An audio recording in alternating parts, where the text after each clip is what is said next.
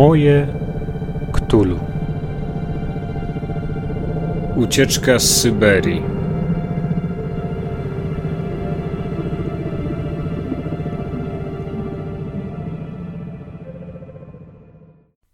Cześć, jestem Kacper i witam Was w podcaście Moje Ktulu. Moje Ktulu to podcast dla graczy i strażników tajemnic, którzy chcą poszerzyć i pogłębić wymiar nadnaturalnej grozy na swoich sesjach w Zew Ktulu RPG, w innych grach fabularnych, które inspirują się światami wyobraźni Howarda Phillipsa Lovecrafta, a także w tych, którzy szukają tego typu klimatów w grach planszowych, komputerowych czy karcianych. Spotykamy się po raz 35 i zgodnie z zapowiedzią z poprzedniego odcinka Dziś ponownie przyglądamy się ucieczkom z Syberii. Poprzednim razem opowiadałem wam o nie do końca prawdziwej historii Maurycego Beniowskiego, rzekomego króla Madagaskaru i uciekiniera z Kamczatki. Tym razem mam zamiar spojrzeć na sprawę nieco szerzej i opowiedzieć wam nieco o historii zsyłek i ucieczek z Sybiru, które to ze względu na swój awanturniczy, niebezpieczny charakter, ale też i egzotykę Imperium Rosyjskiego i przygody, które mogą przytrafiać się po drodze badaczom tajemnic, wydają się być całkiem ciekawym źródłem inspiracji do przygód w grach fabularnych, które inspirują się światami Lovecrafta. W dzisiejszym odcinku przygotowałem dla Was kilka typowych, tradycyjnych sekcji. Mamy więc poza Ktulu w Polsce i ucieczkami z Syberii garść zasad na temat hipotermii. Przydadzą Wam się, jeśli chcecie grać w tych realiach rosyjskich, syberyjskich.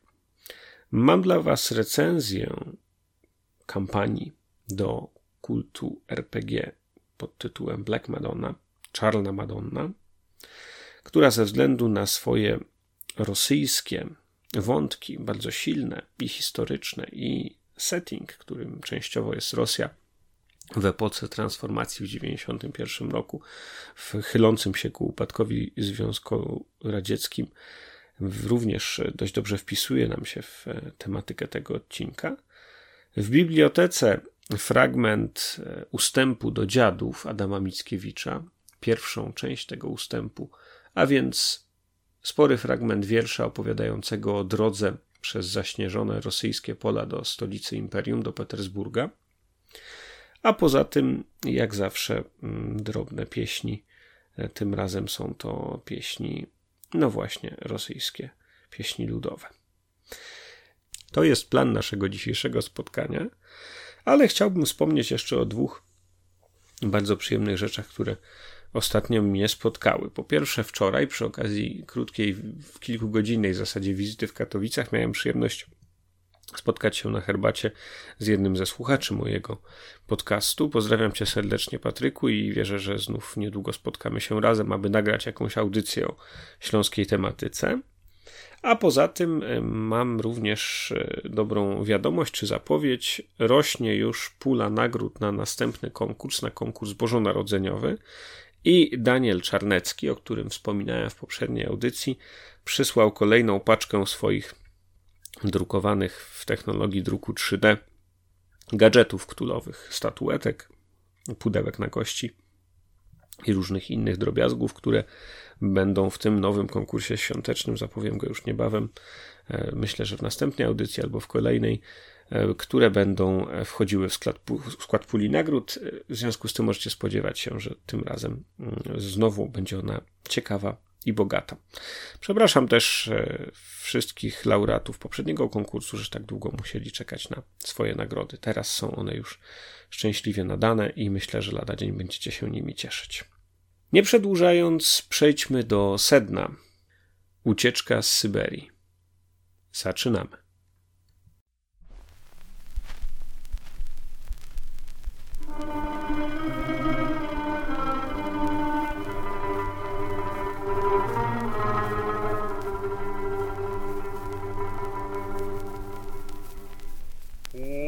среди палат каменных и подай, подай весточку. В подать,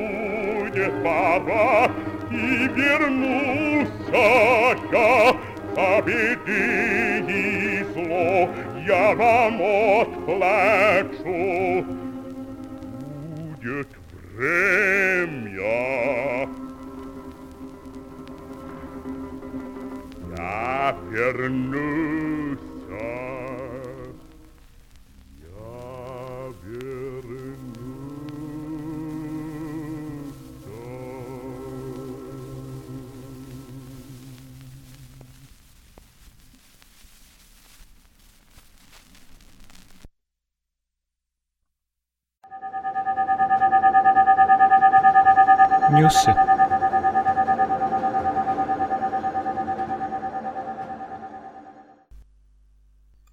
Garść newsów. Całkiem sporo się dzieje. Zaskakująco dużo zebrałem dzisiaj innymi z Kickstartera, ale o tym tradycyjnie na końcu. Myślę, że wszyscy już, którzy wsparli projekt polskiego wydania siódmej edycji Zewu Cthulhu na Wspieram, to otrzymali swoje paczki od wydawnictwa Black Monk. Ja również nie jestem wyjątkiem. Bogactwo mojej paczki nie jest może tak epickie i oszałamiające jak tych, którzy wybrali zestaw Wiposki, ale nie narzekam. Znalazłem tam wspaniałe tomy, które zapewnią rozrywkę na wiele pięknych wieczorów, a także materiał do recenzji i do omawiania w nowym roku, bo wtedy mam zamiar pochylić się z recenzenckim zapałem nad zbiorami scenariuszy i nad innymi pozycjami, które w ramach tej kampanii zostały wydane. Co poza tym, mamy w ostatnich kilku dniach dosłownie trzy bardzo ciekawe nowe pozycje wydawnicze z trzech zupełnie różnych stron. Zacznę od e, strony polskiej. Otóż Literatura na świecie jest to mm, czasopismo wydawane przez Instytut Książki, e, czasopismo o ogromnych mm, tradycjach i o wielkiej wadze dla świata literackiego w Polsce, prezentująca mniej znane, czy, czy niewydawane lub niewznawiane postacie z życia literackiego i po prostu wspaniałych pisarzy i pisarki europejskich i pozaeuropejskich. Najnowszy numer tego czasopisma jest poświęcony Arthurowi Makenowi, który był pisarzem prozy niesamowitej, również grozy czy metafizycznego niepokoju i mroku w żyjącym na przełomie XIX i XX wieku. Swoje palce w tym numerze maczał dość głęboko Maciej Płaza, znany wam, jak sądzę, znakomicie tłumacz Howarda Phillipsa Lovecrafta, który tutaj w tym tomie zamieścił szereg przekładów dzieł Makena. Maken był jednym z pierwowzorów dobrego horroru, dobrej grozy dla samego Lovecrafta, ważnym punktem odniesienia dla niego. Lovecraft Makenowi poświęcił między innymi fragment nadnaturalnego horroru w literaturze. Ale właśnie w tym tomie, który za jedyne 18 zł możecie nabyć w każdym Empiku i w wybranych e, szczególnych e, księgarniach akademickich czy, czy innych specjalistycznych e, w kilku miastach, znajdziecie mm, właśnie Arthura Makena kilka dobrych tekstów, fragment życia, rzeczy dalekie, hieroglify, mm, a także wzgórze przyśnień w przekładzie właśnie Macieja Płazy, a także kilka mm, dodatkowych innych tekstów poświęconych temu temu twórcy. Polecam serdecznie. Literatura na świecie, tom poświęcony Arturowi Makenowi, tylko 18 zł, a macie tam ponad 350 stron ciekawej lektury. I są to dzieła, które wykraczają poza to, co, jeśli chodzi o przykłady Makena, proponowało nam na przykład wydawnictwo C&T, które wydało parę lat temu Biały Lud i inne teksty Makena w polskim przekładzie. Także ci, którzy go znają, myślę, że ucieszą się na wieść o tym numerze literatury na świecie. Ci, którzy nie znają, mają szansę e, zapoznać się nieco bliżej, a potem sięgnąć być może właśnie po to wydanie.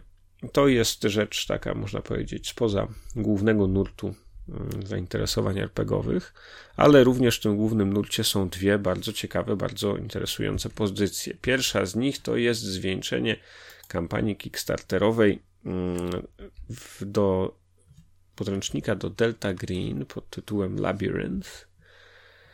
Jest to pozycja, która dosłownie przedwczoraj ujrzała światło dzienne i e, jest to zbiór scenariuszy i motywów do Delta Greena, więc do settingu współczesnego, mm, które nawiązują do różnego rodzaju zjawisk społecznych i problemów współczesnych Stanów Zjednoczonych. Ten tytułowy labirynt to jest e, swego rodzaju metafora, która odnosi się do tego, jak pokrętne i mm, błędne ścieżki na poziomie podziemnym, na poziomie jakiegoś e, pęknięcia pomiędzy światem bogaczy, polityków, magnatów, oligarchów amerykańskich, a światem szarego człowieka albo ludzi w ogóle wykluczonych się zarysowuje. Jest to, no, z tego co słyszę od fanów tego mojego podcastu, którzy już komentują pierwsze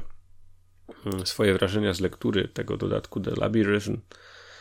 Jest to dodatek, na którym warto zawiesić oko.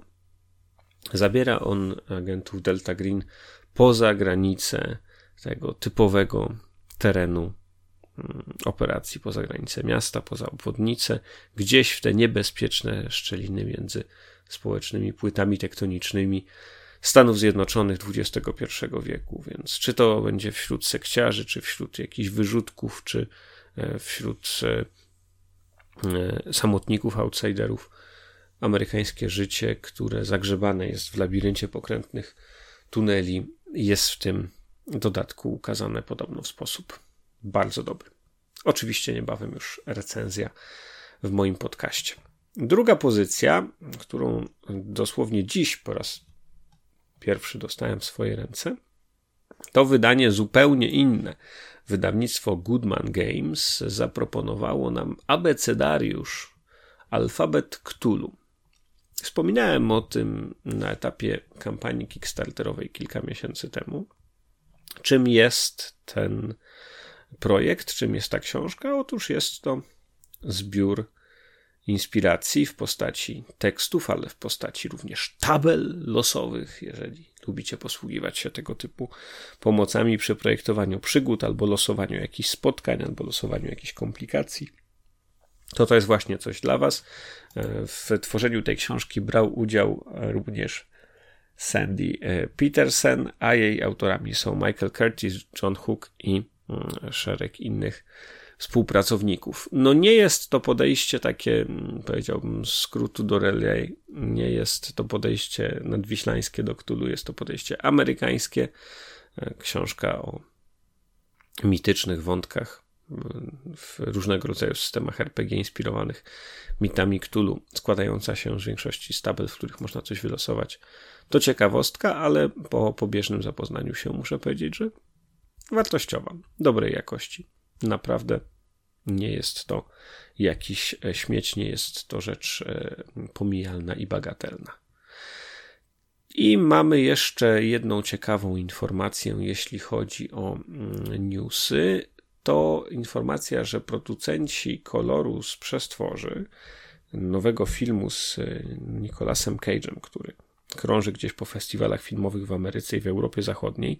Jeśli ktoś ten film widział i słucha tego podcastu, niech się proszę zgłosi, bo, bo jestem bardzo ciekaw, jak to się udało, a naprawdę z recenzji trudno cokolwiek sensownego wywnioskować, zwłaszcza jeżeli się chce to mm, odbierać przez pryzmat jednak e, wrażliwości fanowskiej, a nie czysto tylko krytyki filmowej. Otóż producenci tego filmu e, Kolor z Przestworzy zapowiadają, że mają zamiar nakręcić cały cykl ekranizacji opowiadań Lovecrafta. Czy wszystkie będą przeniesione we współczesność, tak jak ten obraz? Tego nie precyzują, ale tak czy inaczej jest to wiadomość, która wielu cieszy. Czy że warto, czy to jest dobra mm, wiadomość dla środowiska fanowskiego, to dopiero będzie można powiedzieć, jak się zobaczy, czy ten kolor z przestworzy się w ogóle udał. E, ale jeżeli w każdym z nich wystąpią gwiazdy na miarę Nicolasa Cage'a, to jestem przekonany, że przyczyni się do popularyzacji twórczości Lovecrafta i e, różnych jej kolejnych popkulturowych przetworzeń. Dbając o różnorodność newsów, chciałbym też zaprosić Was na drugą część LARPA Śmierć Prezydenta, LARPA PRL-owego, e, którego organizatorem jest RP Collective, czyli Archie który ma się odbyć 24 listopada, więc już e, w kolejny weekend. Nie wiem jeszcze dokładnie gdzie, ale ma być on kontynuacją e, LARPA mm, o śmierci Bieruta, który cieszył się dużym powodzeniem i z tego co wiem był organizowany kilka razy mm, w tym roku.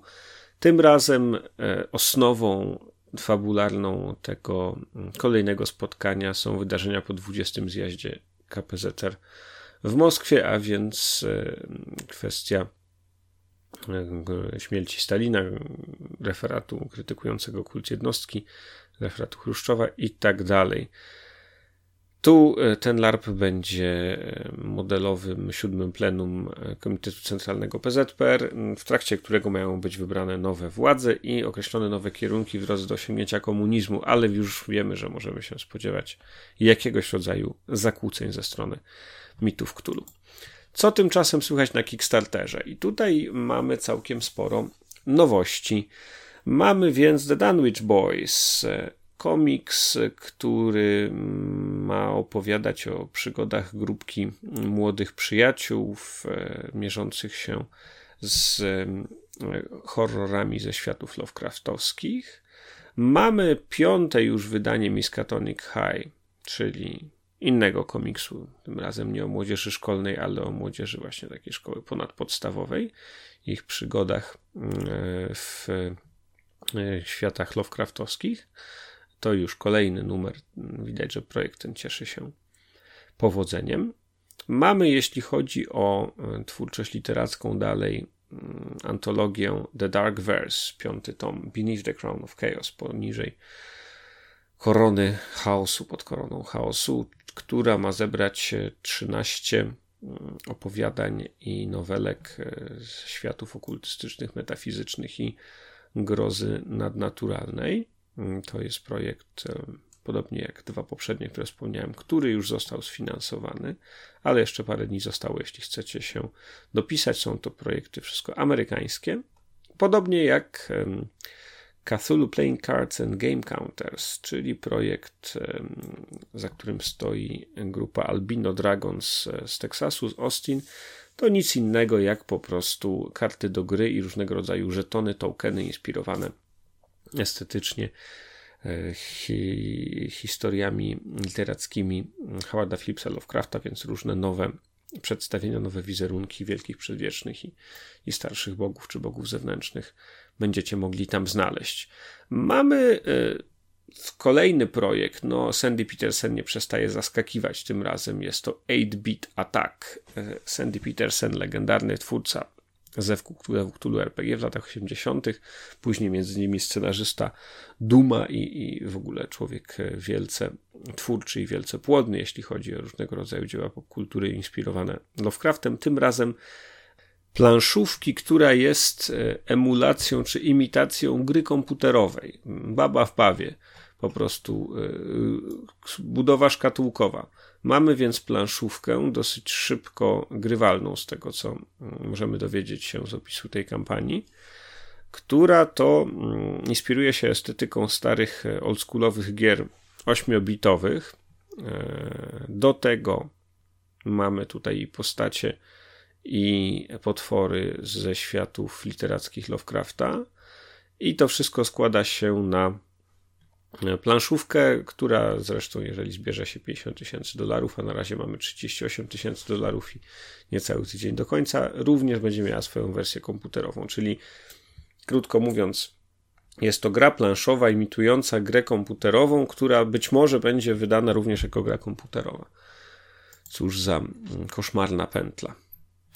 Co my mamy jeszcze, jeśli chodzi o Kickstartera? Bo to jeszcze wszystko nie koniec. Mamy kolejny komiks, byłbym zapomniał, tym razem z Kanady, HPL 1920. Jest to komiksowa adaptacja opowiadań Lovecrafta, Koty Zultaru i y, zeznanie Randolfa Cartera oraz przyszła zagłada na Sarnat. Tu mamy mm, projekt, który ma być w przyszłym roku celebracją setnej rocznicy tych trzech opowiadań Howarda Phillipsa Lovecrafta. I mamy jeszcze Little Fears Cthulhu Tales, czyli kolejny projekt komiksowy, tym razem Ramireza i Rossino, e, hiszpańskiego duetu komiksowego, którzy mają wydać komiks e, fabularnie nawiązujący do światów Lovecrafta, nazywa się Cthulhu's Tales i e, jest to znowu coś zupełnie innej estetyce. Także jeśli jesteście fanami komiksów, to macie z czego wybierać. Natomiast jeżeli szukacie na Kickstarterze nowych przygód do, do Zewu Cthulhu, to powiem wam, że macie w zasadzie tylko bardzo ograniczony wybór aktualnie, ponieważ wydawnictwo New Comet Games, o którym nieraz już wspominałem w moim podcaście, które między innymi wydało ten uroczy kalendarz na rok 2019, wiszący nad moim biurkiem, kiedy nagrywam te słowa, a także wiszący w, mam nadzieję, w mieszkaniu jednego z moich słuchaczy, który wygrał go w konkursie rok temu. Wydawnictwo New Comet Games z Teksasu słynie z wydawania przygód, które nie chcę być złośliwy czy brutalny, ale nie, nie są jakieś super niesamowicie powalające i, i zachwycające, a zilustrowane są cokolwiek dziwnie, bo są to jakieś takie komputerowe grafiki. No niby fajne, ale niekoniecznie trafiające w moje preferencje estetyczne. No jest to, jest to coś swoistego. Mnie się one wydają takie troszkę zbyt, zbyt komputerowe. No, nie narzekając w każdym razie, co w tej zbiórce można sfinansować. A Time to Sacrifice, a Call of Cthulhu Adventure. Jest to przygoda do Zewu Cthulhu, która jest e, osadzona, rozgrywa się w Ameryce Środkowej i w Południowej w 1920 roku e, i są to trzy przygody składające się na tę na tę książkę, jak reklamują twórcy, będą to e, przygody dłuższe, 50% mm, dłuższe niż typowe przygody publikowane przez Chaosium, a także będą e, dodatkowe, mm, krótsze przygody, mm, które wszystkie łączyć się będą właśnie tymi e, miejscem i klimatem południowo- i środkowoamerykańskim. Ta zbiórka również bardzo dobrze się rozwija. Już sfinansowano wszystkie pięć przygód. Będą mm, jeszcze tutaj do e, otwarcia kolejne achievementy, e, takie jak e, portrety NPC-ów, czy mm, dodatkowe bonusy dla tych, którzy zamówią wersję papierową. Za 15 dolarów można tutaj sobie zaklepać PDF, a za 36 dolarów plus koszty wysyłki zaplanowane na maj publikacja w wersji drukowanej. I tyle jeśli chodzi o Kickstartera, naprawdę sporo tego jest i, i w związku z tym też e, chcąc nie chcąc znów blisko 20 minut newsów, a nie starczyło czasu na to, żeby opowiedzieć o nowościach z Miskatonic Repository. Za dwa tygodnie to naprawię. Tymczasem myślę, że czekacie już na to, żeby przejść do sedna tej audycji, więc czym prędzej posłuchajmy, jak szepce Ktulu w Polsce.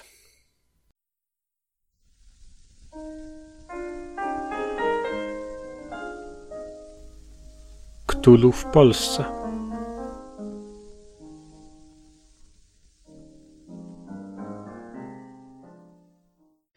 Moją inspiracją do nagrania odcinka o uciekinierach z Syberii była lektura książki Wiktorii Śliwowskiej Ucieczki z Sybiru, wydanej przez wydawnictwo Iskry ładnych parę lat temu, mm, bo nosi to tak, no to już 14 lat minęło odkąd ta książka się ukazała. To dosyć spory tom, liczący blisko 400 stron, ilustrowany fotografiami, który zaskoczył mnie mm, w sposób pozytywny, ale też rozbudził moją ciekawość dla lepszego zrozumienia historii e, zsyłek na Sybir i ucieczek z e, Sybiru i tego, czym w ogóle Syberia jako kategoria kulturowa, jako pojęcie jest dla Polaków, dlatego że przede wszystkim książka ta uświadomiła mi, że nasze postrzeganie e, wygnania, nasze postrzeganie zsyłki w XIX wieku, a już w XVIII wieku to się zaczyna po Konfederacji Barskiej, jest przefiltrowane przede wszystkim przez doświadczenia najnowsze, przez doświadczenia dwudziestowieczne, a więc gułag, a więc przymusowe osiedlenie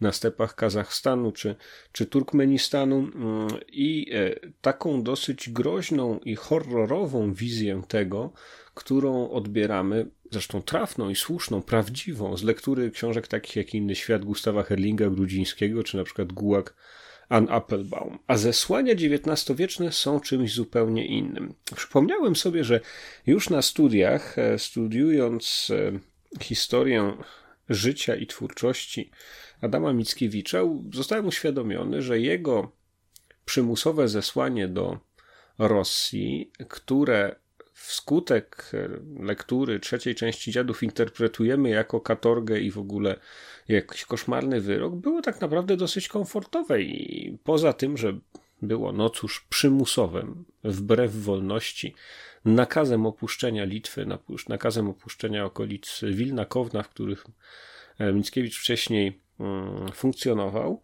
to w zasadzie nie sposób powiedzieć, żeby mu się tam szczególnie źle działo. On odbył podróż do Petersburga, odbył podróż na Krym. E, to były całkiem przyjemne kierunki, to były całkiem inspirujące i ciekawe e, sposoby spędzania czasu, że w niewoli, że pod wyrokiem sądowym, że pod nakazem, że pod nadzorem policyjnym. To fakt, oczywiście, tego nie należy relatywizować, ale też nie, nie można wyobrażać sobie tego jako zesłania na, na Kołymę, czy do Archangielska, czy, czy do kopalni ołowiu gdzieś na dalekiej Syberii, czy do obozu drwali, zagubionego w nieprzebranych bezdrożach tajgi. I to jest już pewien sygnał, który nam coś mówi o tym, czym są zesłania, czym są e, historie Sybiraków, bo takich się przyjęło nazywać en gros, takich się przyjęło mm, nazywać wszystkich zesłańców, wszystkich tych, którzy w ramach swoich wyroków musieli opuścić e, tereny dawnego Królestwa e, Polskiego, czyli I Rzeczpospolitej i e, wyjechać gdzieś na wschód, a przecież w tej grupie jest co najmniej kilka różnych, odmiennych kategorii zesłańców. Mamy więc tych, którzy wyrokiem sądu są skazani na osiedlenie w wewnętrznych guberniach Imperium Rosyjskiego. I cóż to są wewnętrzne gubernie?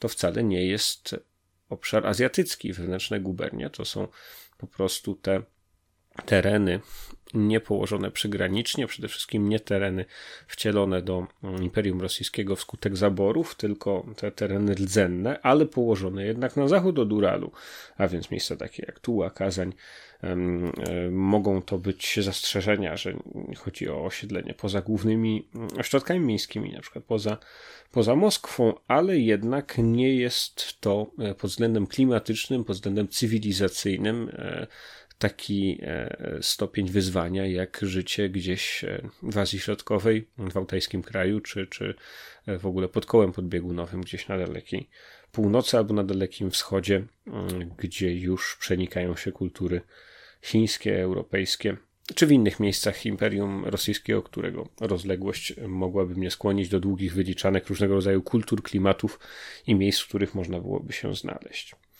Drugim cięższym wymiarem kary zesłania jest zsyłka na osiedlenie, ale właśnie w azjatyckiej części Imperium Rosyjskiego.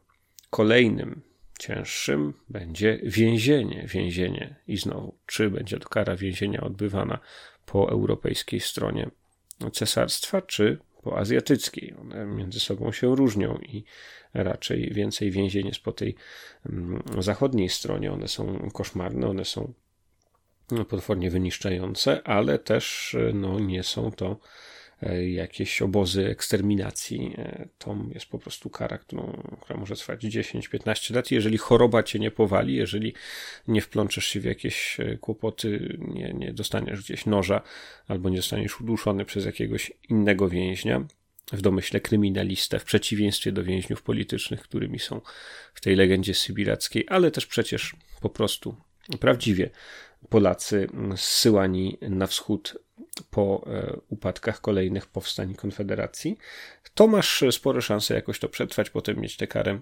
zmienioną i e, dożyć jej końca, a potem wrócić do Polski. Kolejnym kręgiem piekielnym, na którym już rzeczywiście to zagrożenie egzystencjalne jest e, jeszcze cięższe, jeszcze gorsze, no to jest właśnie zsyłka w, w tereny odludne z nakazem wykonywania ciężkiej pracy i jej szczególny wymiar, zwany właśnie oryginalnie katorgą, czyli praca e, w, w kopalni albo w kamieniołomie, będąc przykutym do taczek albo przykutym do kilofa, co oznacza, że e, ta szczególna szykana, która przede wszystkim jest karą upokarzającą, która jest karą mm, okrutną, nieludzką, E, oznacza to, że w zasadzie mieszka się, śpi i bytuje w tym miejscu, w którym mm, e, do którego się trafia, w którym ma się tę karę odbywać, i to jest już e, wyrok równający się na dłuższą metę wyrokowi śmierci, dlatego że w ciężkich, niezdrowych warunkach takiej kopalni, albo takiego kamieniołomu, albo takiego obozu mm, pozyskiwania e, produkcji drewna mm, jest to, jest to po prostu równoznaczne z wyrokiem śmierci, zwłaszcza jeżeli odbywa się wysoko gdzieś przy kole podbiegunowym. Czy jednak ci katorżnicy wszyscy są skazani na śmierć, jeśli tam trafiają? Okazuje się, że wcale nie.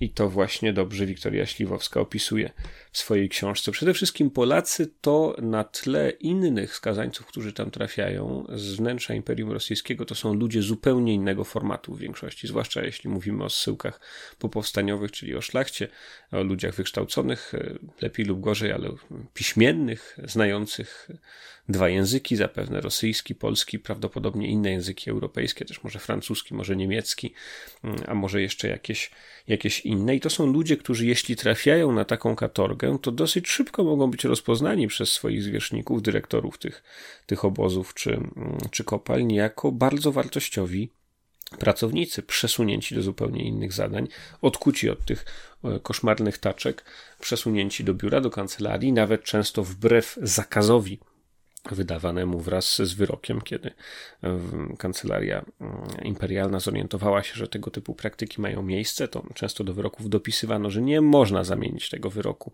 katorgi na mm, odbywanie w lżejszych warunkach, ale nawet pomimo tego dyrektorzy czy, czy naczelnicy tego typu mm, instytucji często w tajemnicy przesuwają tych Polaków, e, ludzi wykształconych, kompetentnych, często posiadających e, rzadkie cenne umiejętności do pracy biurowej, czy czasem i do pracy i do pracy e, nawet domowej, czyniąc z nich swoich kamerdynerów, przede wszystkim nauczycieli swoich dzieci, albo dając im różnego rodzaju inne zajęcia. Co więcej, po upływie jakiegoś czasu można starać się o zamianę tej kary, a więc zamiast przymusowej pracy otrzymać nakaz osiedlenia się. A to już znowu dzięki wiedzy, dzięki umiejętnościom i swoistemu etosowi mm, Polaków przebywających na Syberii może oznaczać po prostu no, z dala od ojczyzny, z dala od rodzinnych stron, e, w zupełnie innych warunkach społecznych i materialnych, ale jednak czasami całkiem znośne życie.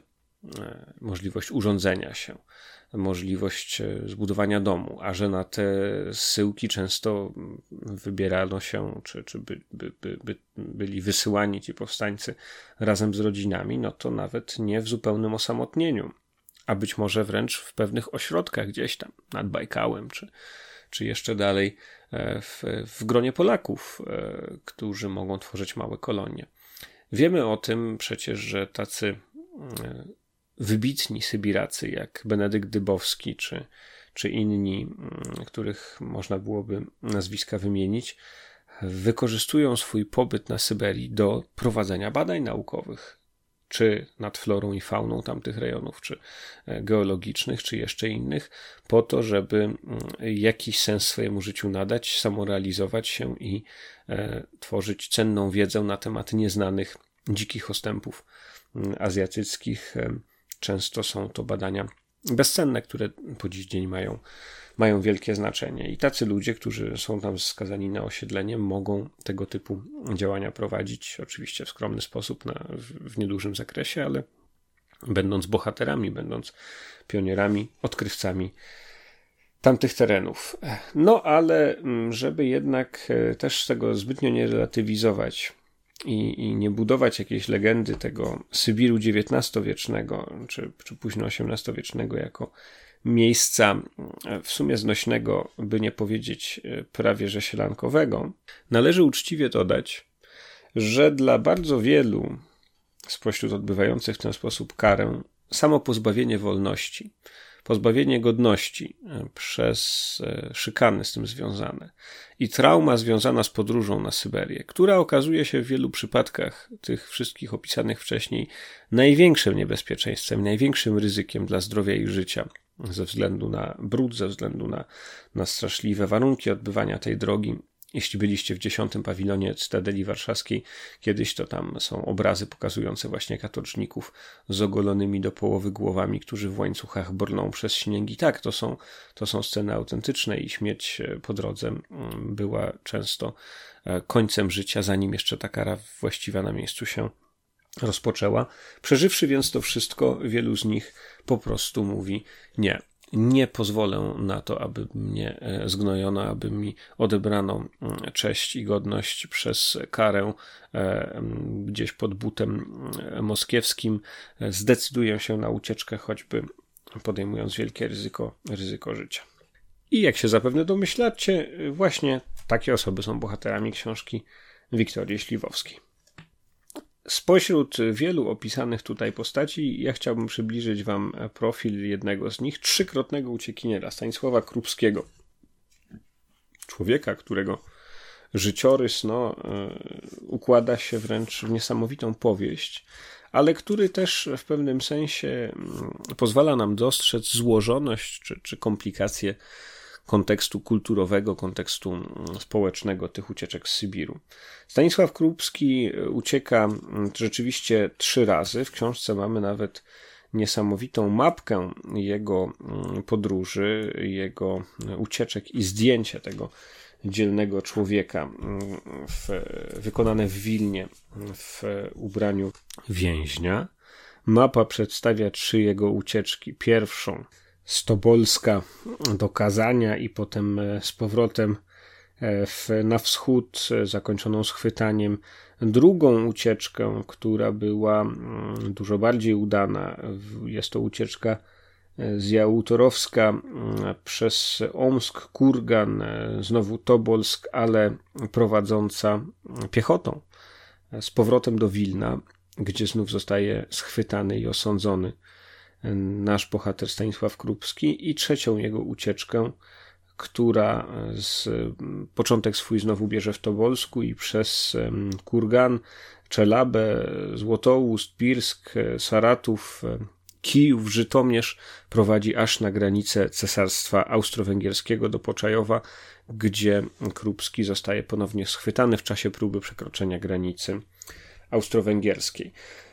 Te trzy jego ucieczki oczywiście można byłoby opisywać co do różnego rodzaju przygód, jego towarzyszy, interakcji, w które wchodził z ludnością miejscową, niekoniecznie przyjazną wcale, często jawnie wrogą i, chętnie wydającą tego typu uciekinierów, w jakie role on się wcielał, włóczęgów, wędrowców, bajarzy, dziadów, żeby ukryć prawdę o tym, że jest uciekinierem ze zsyłki, ale w postaci Krupskiego fascynuje mnie coś jeszcze, coś co upodabnia go do Maurycego Beniowskiego, więc no, patologiczne kłamstwo i pewnego rodzaju mitomania która tę jego trzecią wycieczkę, właśnie e, ucieczkę kończy mm, fatalnie, dlatego że Krupski, jak się okazuje, on był rzeczywiście skazańcem mm, politycznym po powstaniu styczniowym, ale poza tym wygląda na to, że on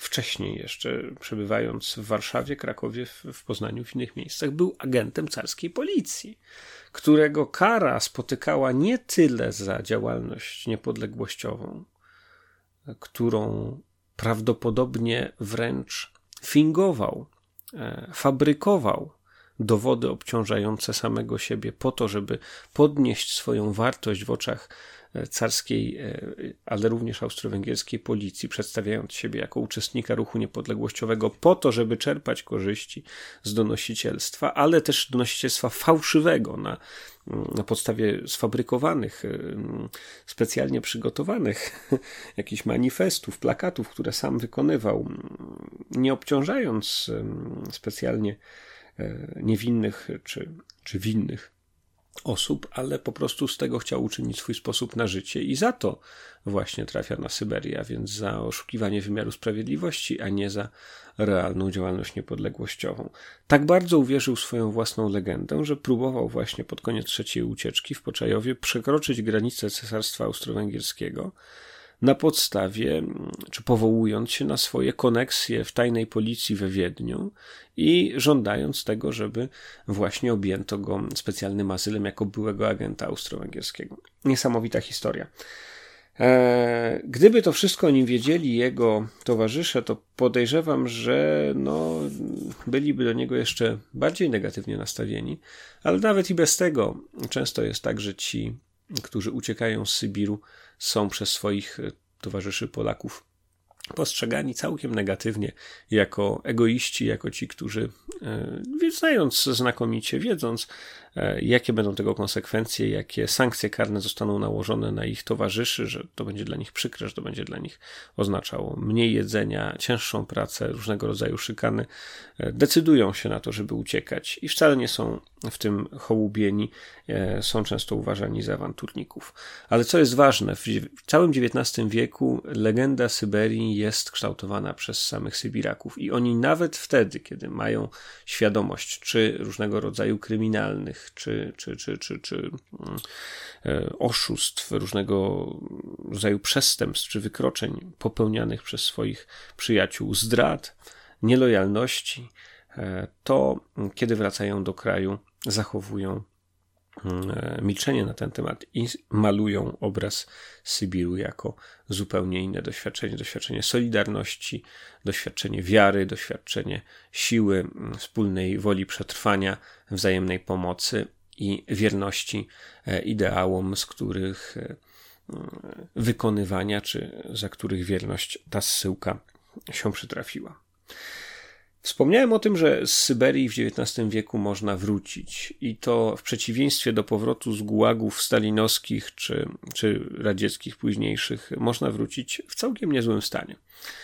To ciekawe, y, kiedy się spojrzy nie tylko na Polaków wracających z Syberii, ale także na dekabrystów, towarzyszy Adama Mickiewicza, uczestników buntu y, oficerskiego w, w armii cesarskiej w latach XX XIX wieku, że wielu z tych, którzy zostają wysłani na osiedlenie czy, czy, czy na, na zsyłkę gdzieś tam na wschód, wraca po latach, odbywszy swoje kary, jako ludzie pełni werwy, jako ludzie niezłamani, jako ludzie zmotywowani, często na swój sposób spełnieni pomimo oddalenia i izolacji, wracają może nawet zdrowi, czerstwi, opaleni, syci, do miast, w których spotykają swoich dawnych towarzyszy, alkoholików, ludzi e, o przetrąconym kręgosłupie moralnym, ludzi, którzy musieli jakoś sobie później radzić i radzili sobie w sposób często niegodziwy, zapitych mm, narkomanów,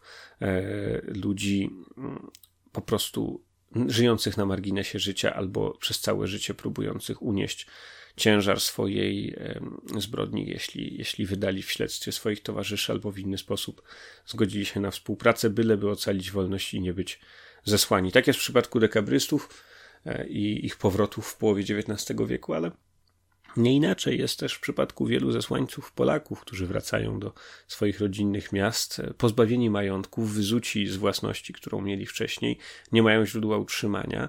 Kiedy wracają, a byli już uznani za zmarłych, byli już uznani za przepadłych, skoro trafili gdzieś na azjatyckie stepy albo do kopalni, mieli już nie wrócić, już ich w pewnym sensie mm, e, pochowano, już, już żałoba minęła, a oni stają znowu na progu i nie wiadomo, jak im pomóc, skoro życie i tak jest ciężkie bez tego, jakie stworzyć im warunki. Oni sami w miastach takich jak Kraków tworzą towarzystwa wspierające tych, którzy wracają ze zsyłki mm, materialnie pomagające im stanąć na nogi, dlatego że na solidarność swoich rodaków często nie mogą liczyć, wręcz przeciwnie, są wyrzutem sumienia, są pewnego rodzaju problemem społecznym, z którym trzeba sobie jakoś poradzić. Do tego stopnia, że w książce mm, Śliwowskiej czytamy o całkiem sporym gronie tych Sybiraków, którzy po powrocie do Polski po prostu decydują się wrócić z powrotem do Imperium Rosyjskiego i wracają w te rejony, w których mm, zostali osiedleni, czy na które byli zesłani, dlatego że tam życie jest łatwiejsze, tam życie jest już im dobrze znane i e, przede wszystkim oferuje łatwe drogi przetrwania. Tak niesamowicie paradoksalne i niesamowicie zawiłe są losy naszego mm, narodu w XIX wieku i jak sądzę, jest tu również kilka ciekawych inspiracji ktulowych. Nie będę się w ogóle odnosił do e, filmu, o którym nie jedna i nie jeden z Was może myśleć, słuchając tych słów, czyli do filmu mm, Niepokonany w reżyserii Petera Weira, opowiadającego o ucieczce z Gułagu w czasach II wojny światowej. Nic nie będę o tym mówił i o inspiracjach ktulowych, które tam są, chociaż one są całkiem solidne. Powiem jedno tylko, film jest, to jest lipa w ogóle, znaczy ta, ta historia nie miała miejsca, ta ucieczka, ale to jest w ogóle temat na inną audycję. Jakie konkretnie tematy w XIX-wiecznej e, Rosji znajdujemy mm, tam na Syberii i mm, historię tych uciekinierów. Pamiętacie zapewne w jednej z pierwszych audycji recenzowałem dodatek Przerażające podróże i przygodę Saneczkowy Rajd, która tam się znajduje, opisującą poszukiwania czegoś, nie zdradzę czego, w głębokich ostępach Syberii, gdzieś nad rzeką Leną i, i Irtyszem. Polecałbym lekturę tego scenariusza. Wymaga to na pewno szeregu dostosowań, bo tam mamy do czynienia z inną rzeczywistością polityczną i gospodarczą, bo już z Rosją sowiecką. Um, polecałbym lekturę tego scenariusza i refleksję, czy by nie spróbować przepisać go na właśnie przygody grupy zesłańców, którzy nie dlatego, że, że są badaczami tajemnic, tylko dlatego, że na przykład prowadzą badania flory i fauny syberyjskiej, natrafiają na ciekawe ślady wskazujące na istnienie jakiegoś um, kryptozoologicznego gatunku nieznanego do tej pory ludzkości i śladami właśnie tych podań czy opowieści szamańskich, animistycznych, syberyjskich trafiają na ślady mitów Cthulhu. Drugi temat to są ucieczki jako takie i drużyna badaczy tajemnic w właściwie dowolnym momencie XIX wieku to może nastąpić, od, od nawet schyłku wieku XVIII, kiedy konfederaci barscy jeszcze odbywają swoje kary, czy, czy zesłańcy po powstaniu kościuszkowskim, czy, czy, czy po prostu po trzecim rozbiorze. I przez cały XIX wiek, aż prawie do samego końca do XVIII roku, możemy mieć uciekinierów z Syberii i drużynę dwu, trzy, cztero, pięcioosobową badaczy tajemnic, którzy połączeni są tym losem. Mogą reprezentować bardzo różne dziedziny, bardzo różne specjalizacje, zestawy kompetencji, a w ukryciu, w tajemnicy, wędrując nocą, unikając e, szlaków, e, unikając sadyb i osiedli ludzkich na Syberii, muszą gdzieś wędrować na zachód, żeby się z tego zesłania do ojczyzny wrócić, a po drodze mogą natrafiać czy w postaci wierzeń lokalnych, czy w postaci po prostu zagrożenia egzystencjalnego ze strony jakichś bóstw albo jakichś sekt, które będą na nich polować, a oni nie mogą się zwrócić o pomoc czy o, czy o ratunek do miejscowej ludności czy do miejscowych władz, no bo są właśnie uciekinierami z więzień czy z zesłań i muszą walczyć o życie. Ciekawy motyw survival horroru tutaj nam się pojawia, jeżeli oni byliby ścigani na przykład przez jakąś sektę syberyjskich kanibali, e, czcicieli mm, wielkiego przedwiecznego, już wy sami wybierzcie którego, e, którzy mają zamiar pozbawić ich życia, e, a ci muszą uciekać i ukrywać się. Myślę, że to fajny motyw na taką trzygodzinną sesję konwentową. Poczytajcie trochę jeszcze o tych zesłańcach, o tych Sybirakach, o mm, Dybowskim, o uciekinierach, o e, życiorysach tych, którzy tam trafili i znajdziecie w nich e, sporo innych inspiracji, a ja zostawiam was z tymi i e, życzę, żeby zawędrowały na wasze sesje w Zewktulu albo w inne gry fabularne.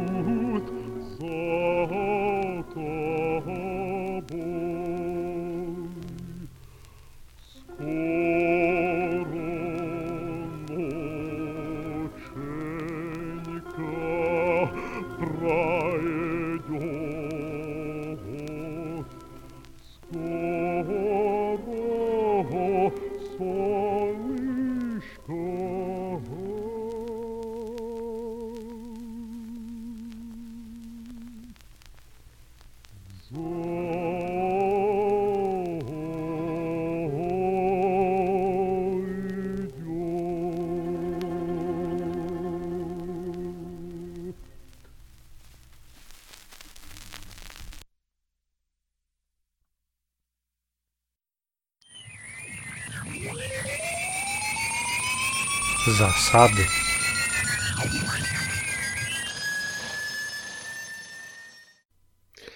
Hipotermia to jest jedno z zagadnień, które nie mają w podręczniku do Zewuktulu jednoznacznego rozstrzygnięcia, do którego nie ma żadnej mini mechaniki. Czy to dobrze, czy niedobrze? Moim zdaniem lepiej, żeby było tak, jak jest.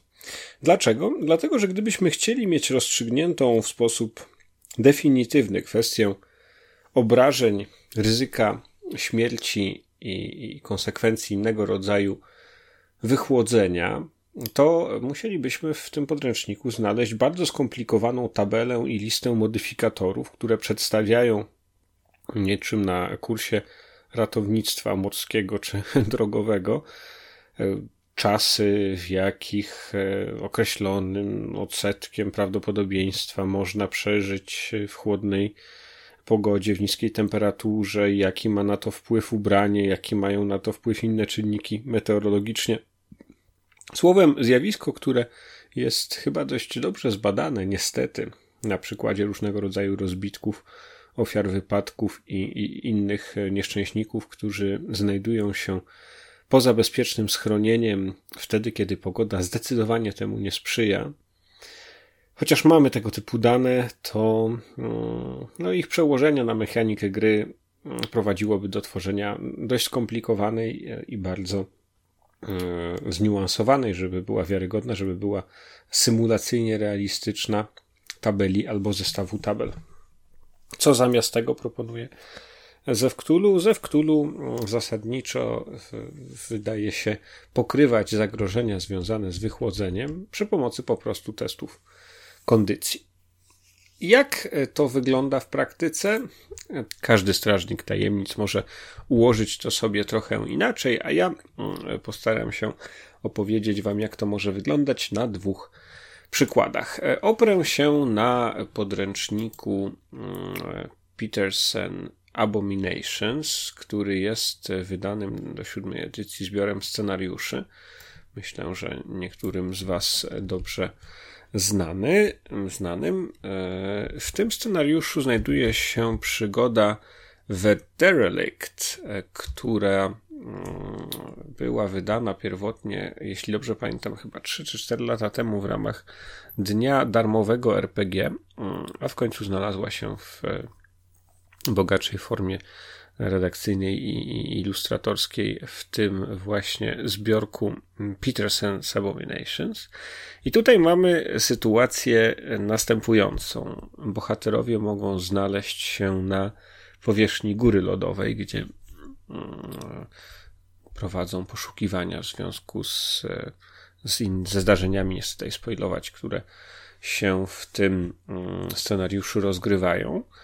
I e, autor przedstawia następującą propozycję. Jeżeli nie posiada się odpowiedniego ubrania, odpowiedniej odzieży ochronnej przed, przed wyjątkowym chłodem, który tam panuje, to po 30 do 60 minut już zaczyna się e, e, problem, zaczynają się kłopoty związane z termoregulacją i utrzymaniem właściwej ciepłoty ciała. Mm, sugerowany jest rzut na kondycję. Jeżeli on jest nieudany, to następuje hipotermia. Hipotermia e, tutaj w tym scenariuszu przekłada się na kość kary, kość, kość malusową do wszystkich rzutów na umiejętności, jako oddanie tego stanu zagubienia czy rozbicia związanego z wychłodzeniem i K4 punkty mm, wytrzymałości, które traci się po takim po takim nieudanym rzucie. Rzut należy powtarzać co godzinę do czasu, aż się e, znajdzie ten e, badacz tajemnic w bezpiecznym, ciepłym miejscu albo straci wszystkie punkty wytrzymałości i umrze. I każdy z tych rzutów, jeżeli jest nieudany, skutkuje czterema, czterema punktami wytrzymałości, które traci badacz tajemnic. A za każdym razem, kiedy test się nie uda, trudność kolejnego testu kondycji podnoszona jest o jeden stopień, czyli na trudny i potem na ekstremalny. Jeżeli e, badacz tajemnic zostaje wyratowany, w odpowiedni sposób ogrzany mm, i ma zapewnione warunki do odpoczynku, będzie odzyskiwał najpierw K3 punkty wytrzymałości, a później odzyskiwał punkty wytrzymałości zgodnie z generalnymi zasadami dotyczącymi odpoczynku. To jest propozycja dla tych, którzy spędzili jakiś czas na górze lodowej, czyli w bardzo niekorzystnych warunkach. Inny przykład mechanicznego rozstrzygnięcia kwestii wychłodzenia e, i mamy tutaj i wychłodzenie i hipertermię. E, to jest e, przykład z przygody Cold Harvest.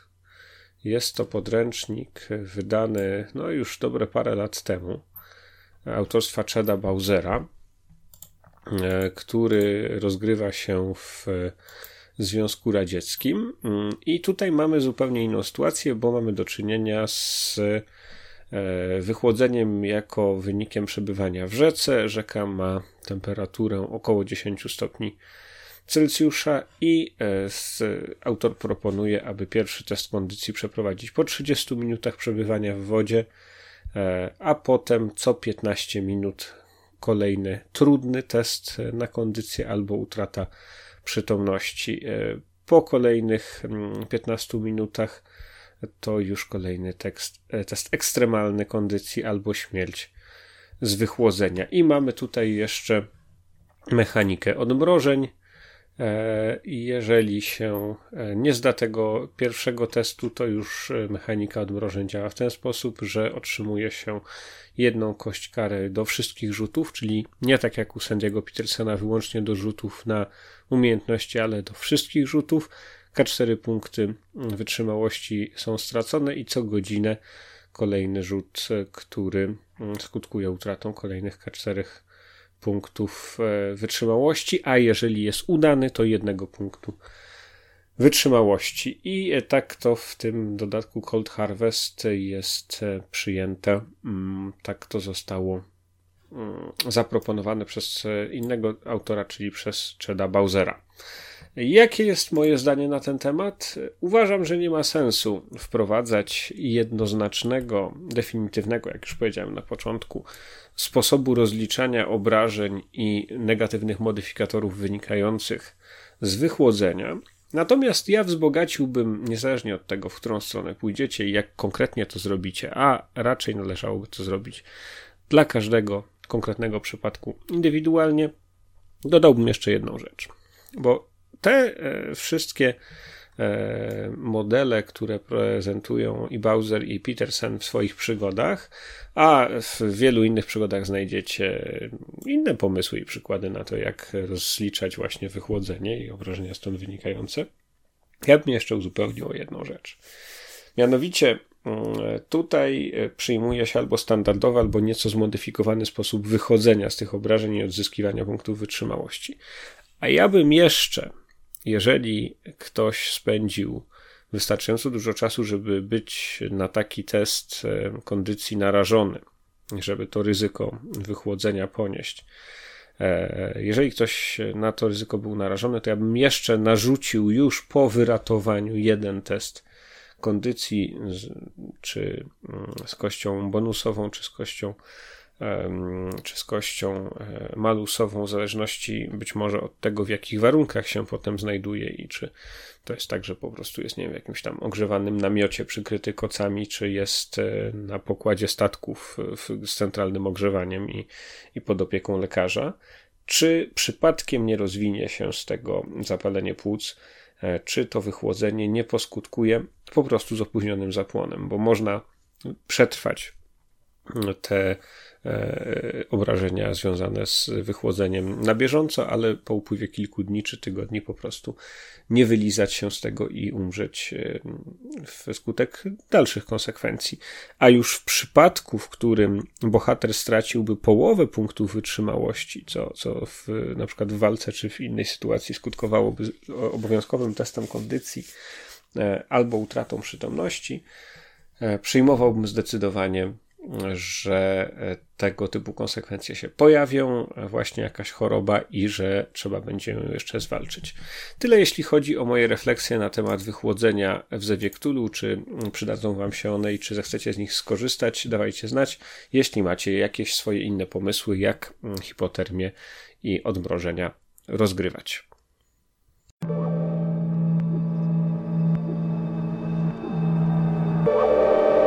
Recenzja No i tak się stało, że miałem do wyboru kilka różnych pozycji ktulowych e, czy z innych gier, które się odnoszą do realiów rosyjskich, ale wybrałem nowość wydawniczą względną, zeszłoroczną, czyli e, pierwsze pełne wydanie kampanii The Black Madonna do Cult Divinity Lost, gry, którą recenzowałem już wcześniej na falach tego podcastu w ubiegłym roku w audycji e, o właśnie tej grze i o filmie Żuławskiego Szamanka. Kult Divinity Lost to w związku z tym gra RPG, o której możecie więcej posłuchać w tamtym odcinku, a link oczywiście w notatkach do podcastu. Natomiast e, jeśli chodzi o tę kampanię, to po zapoznaniu się z nią tym bardziej czuję potrzebę jej zrecenzowania, ponieważ wyniosłem dosyć mieszane uczucia. Niewątpliwymi zaletami tej publikacji jest przede wszystkim bardzo wysoki poziom edytorski i graficzny. Wydanie jest po prostu przepiękne. Nawet ci z Was, którzy nie przepadają za tymi takimi trochę śmieciowymi potworami z kultu, za tymi koszmarami, które są naprawdę obrzydliwe i, i straszne, ale czasami wyglądają dla mnie jak jakieś takie ulepione ze szmat. To, to zostawiam, bo to już jest kwestia osobistego gustu. Więc nawet dla takich wydanie to jest po prostu zniewalające. Każda strona jest zdobiona złotą farbą. Są winiety ze złotym kolorem. To robi niesamowite wrażenie, jak to się czyta, na przykład przy, e, w ciepłym świetle, w słabo oświetlonym pokoju. Mamy wrażenie, no, przy świecach to już w ogóle, mamy wrażenie, chociaż nie polecam czytania przy świecach ze względu na zdrowie oczu. E, mamy wrażenie, jakbyśmy czytali jakiś starodruk albo nie, w ogóle inkunabuł iluminowany złotem, jakąś taką quasi religijną książkę i przecież wiemy, że w kulcie gry na tym, e, na tej nucie, na tym tonie są bardzo popularne. Czarna Madonna tytułowa nie jest to oczywiście Matka Boska Jasnogórska, tylko coś zupełnie innego. E, przygoda z Polską nie ma nic wspólnego, natomiast e, rozgrywa się przede wszystkim w Niemczech już po zjednoczeniu, a więc mamy tutaj pokłosie wydarzeń sprzed 30 lat po zjednoczeniu Niemiec i kryzys społeczny, który to wywołuje, a z drugiej strony nadzieję i dynamizm wyzwolony wskutek połączenia NLD i RFN-u. I mamy e, Związek Radziecki chylący się ku upadkowi, 91 rok, a więc po puczu Janajewa. Bardzo mroczne, bardzo ciężkie, kryzysowe, a kryzys trwa potem przez całe lata 90., jeszcze tylko się pogłębia. Czasy dla Związku Radzieckiego, który w ostatnich paroksyzmach jeszcze Sowiety jakoś tam dogorywają, a mm, cały czas terror kagiebowski GRU utrzymuje się nadal. Więc głębia historii, zarówno w sensie fabuły, jak i w sensie historii mm, settingu, tych wczesnych lat 90. w Niemczech i w Rosji zdecydowanie są atutami tej przygody. Podobnie jak ciekawi bohaterowie. Mm, proponowane archetypy bohaterów graczy, które można wybrać w tej przygodzie, to dość e, różnorodne grono i myślę, że inspirujące już samo w sobie. E, w ogóle nie ma takiego, takiej strony w tej książce, na której nie byłoby złożonych, pogłębionych, takich naprawdę wymagających czasem głębszego namysłu, odniesienia się, zadania pewnych pytań moralnych, pewnych pytań gdzieś z pogranicza teologii, okultyzmu, żeby mm, poczuć i wyobrazić sobie, czym ta kampania jest. I jest też w związku z tym dobry materiał horrorowy. Jest naprawdę chwilami drastycznie, jest przerażająco, jest mrok i pełnia mitologii kultu, a więc e, bohaterowie koniec końców niby podążający jakąś tam swoją ścieżką, tak naprawdę są pionkami w grze straszliwych istot, bezwzględnych, bezdusznych, które rozgrywają swoje, swoją partię, swoje porachunki swoją walkę o dominację, o władzę przy pomocy marionetek, jakimi są dla nich ludzie. Wielopłaszczyznowe aspekty tej kampanii, właśnie dotyczące tych najważniejszych aspektów kultu, takich jak wolność, jak iluzja, jak, jak prawda o świecie są tutaj świetnie rozegrane i stanowią niewątpliwy atut tej kampanii. Ma ona jednak też kilka wad, niestety. I e, to, co ja uznaję za wadę, to jest przede wszystkim ten railroadowy charakter. Co prawda, moduły poszczególne, rozdziały tej kampanii niekoniecznie muszą być rozgrywane w tej kolejności, w jakiej są przedstawione w e, podręczniku, w książce, ale mówiąc szczerze, tak jak podane są informacje, tak jak nawarstwia się, czy przyrasta ta wiedza bohaterów graczy, to trudno mi sobie wyobrazić, żeby było jakoś inaczej, żeby to miało głębszy sens. Dlatego, że w tej kampanii jest, nie przesadzę, więcej wątków do powiązania, więcej informacji, bo to się dzieje przecież jeszcze i na płaszczyźnie fizycznej, i na, w takich światach duchowych, w jakichś światach snów. Więcej jest tam do po, po, powiązania, zrozumienia, do przegryzienia się przez ten cały horrorowy sztafaż, przez, przez te wątki właśnie okultystyczne, religijne, historyczne. Naprawdę wymaga to skupienia i uwagi od graczy. Naprawdę y, muszą uważnie każdy wątek E, odczytywać. Można się przez tę przygodę prześliznąć, no tylko że wtedy to ona się staje takim i podobno tak tym czymś takim miała w ogóle być początkowo. Zadziwiające, nie wiem jak to jest w ogóle możliwe, takim trochę bondowskim filmem sensacyjnym o, o, o wyprawie do jakichś tam baz tajnych radzieckich z rakietami balistycznymi. Więcej nie powiem, żeby nie spoilować to to może być film sensacyjny, no tylko że po, po co grać wtedy w kult w ogóle? Mm, jeżeli mamy wyczerpać te, te wątki, wykorzystać je w pełni, które ta kampania nam oferuje, wymaga to mnóstwo uwagi od bohaterów i przede wszystkim od graczy. I bardzo, bardzo, bardzo dużo pracy ze strony mistrza gry. Muszę powiedzieć, że ja nie wiem, czy ja bym się podjął poprowadzenia tej kampanii, biorąc pod uwagę że to nie jest zdecydowanie przygoda, którą. To nie są przygody, które można poprowadzić po, po jednokrotnej lekturze. Tutaj trzeba sobie robić notatki, rozumieć też e, wszystkie te struktury mitologiczne, ten, ten, tę całą płaszczyznę świata duchowego kultu, żeby dobrze to rozegrać. I czasami wręcz w niektórych rozdziałach po prostu brakuje tych informacji, przypomnienia. Trzeba, trzeba wytężać pamięci szukać gdzieś w notatkach z poprzednich rozdziałów, żeby zrozumieć, co się właściwie dzieje, jaka jest rola bohaterów graczy w tym, do jakich zakończeń należy, należy dążyć i jakie opcje należy dawać. A co za tym idzie, wewnątrz tych modułów ta właśnie liniowa, tramwajowa, czy jak to się przyjęło ostatnio mówić, to torodrogowanie, railroading w poszczególnych modułach, poszczególnych przygodach tej kampanii robi się trochę męczące, bo to naprawdę trzeba poprowadzić tych graczy za rękę. E, I sam podręcznik nie daje zbytnio możliwości stworzenia im takich otwartych zakończeń, czy, czy możliwości zdecydowania o innym przebiegu fabuły. I to są spore wady. To są wady, które w kampanii wydanej oryginalnie w Francji i w Szwecji we wczesnych latach 90. myślę uchodziły na sucho, ale dzisiaj to już jest troszkę, troszkę za dużo. I to jest trochę marnotrawstwo potencjału ogromnej, ogromnej, bogatej, bardzo ciekawej kampanii do Kult Divinity Lost. Stąd e, ocena, którą wystawiam temu podręcznikowi, e, sumując wszystkie wady i zalety, to cztery mniej, dlatego że może warto było jednak przepisać to mm, w sposób bardziej nowoczesny Zwłaszcza, że przecież było tyle czasu. Ponad rok opóźnienia wydania kultu. Mm, może można było to po prostu jakoś zreinterpretować i zaoferować kampanię, nowoczesną kampanię, na miarę tego, czego dzisiaj oczekujemy.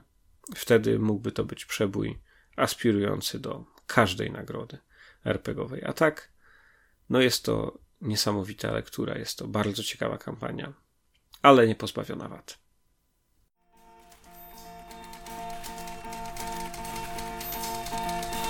Biblioteka.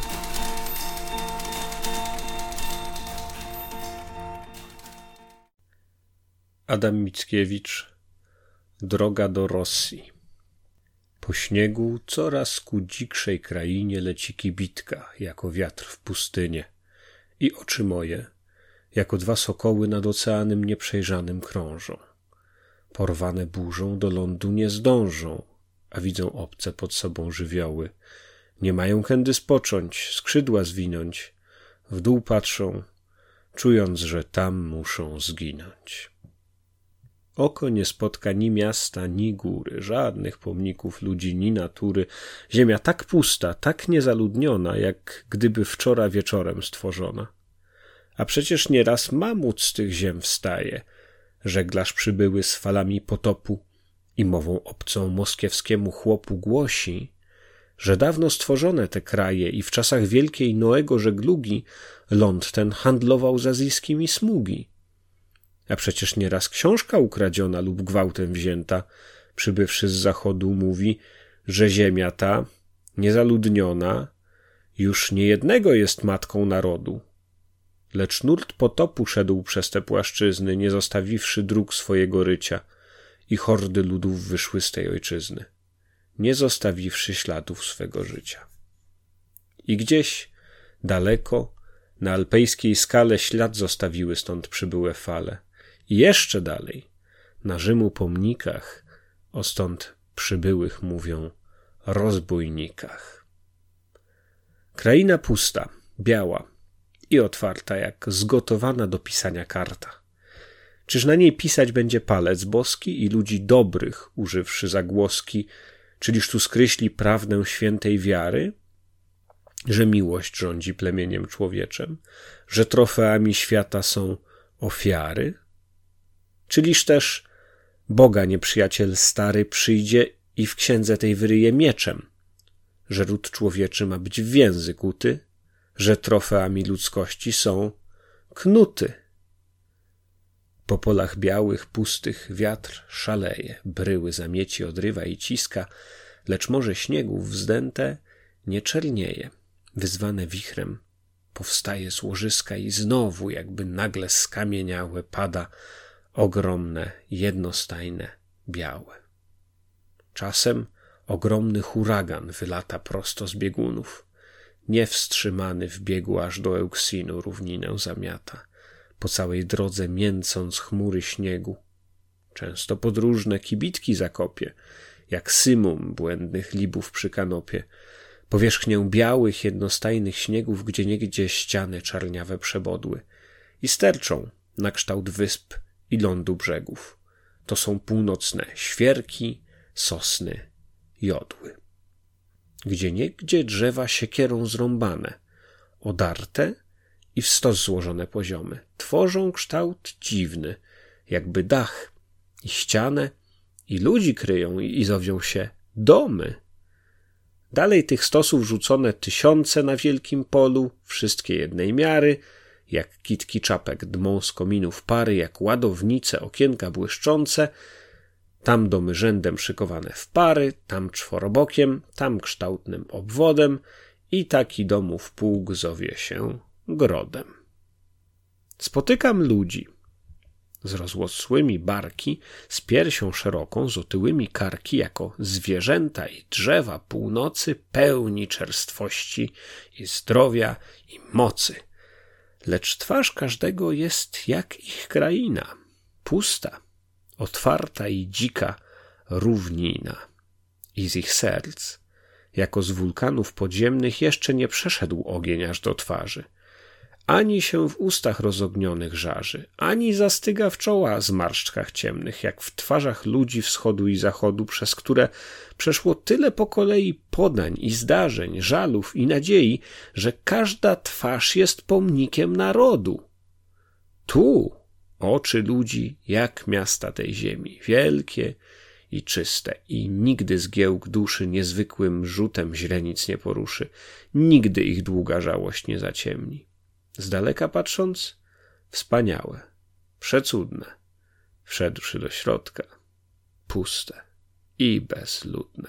Ciała tych ludzi jak gruba tkanica, w której zimuje dusza gąsienica, nim sobie piersi do lotu wyrobi, skrzydła wyprzędzie, wytcze i ozdobi, ale gdy słońce wolności zaświeci, jakiż z powłoki tej owad wyleci?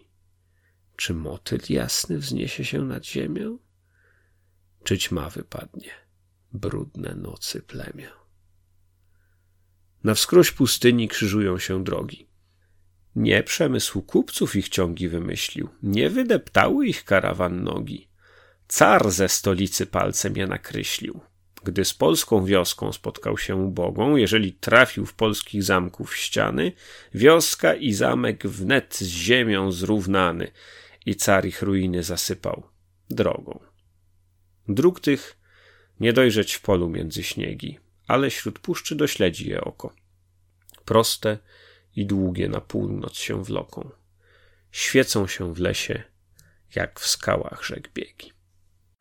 I to już wszystko w dzisiejszym wydaniu podcastu Moje Ktulu. Pamiętajcie, że możecie słuchać mnie na YouTubie, iTunesach, Spotify, Google Podcast, Blueberry, Stitcherze, praktycznie na każdej platformie podcastowej, ale zawsze możecie też pobrać MP3 na później ze strony mojektulu.pl e, i zachęcam Was do tego, żebyście subskrybowali mój podcast e, na takim kanale, z jakiego korzystacie. Pamiętajcie, że jest też fanpage facebookowy, jest kanał twitterowy, na którym pojawiają się dodatkowe newsy i ciekawostki, które czasami nawet do audycji nie trafiają.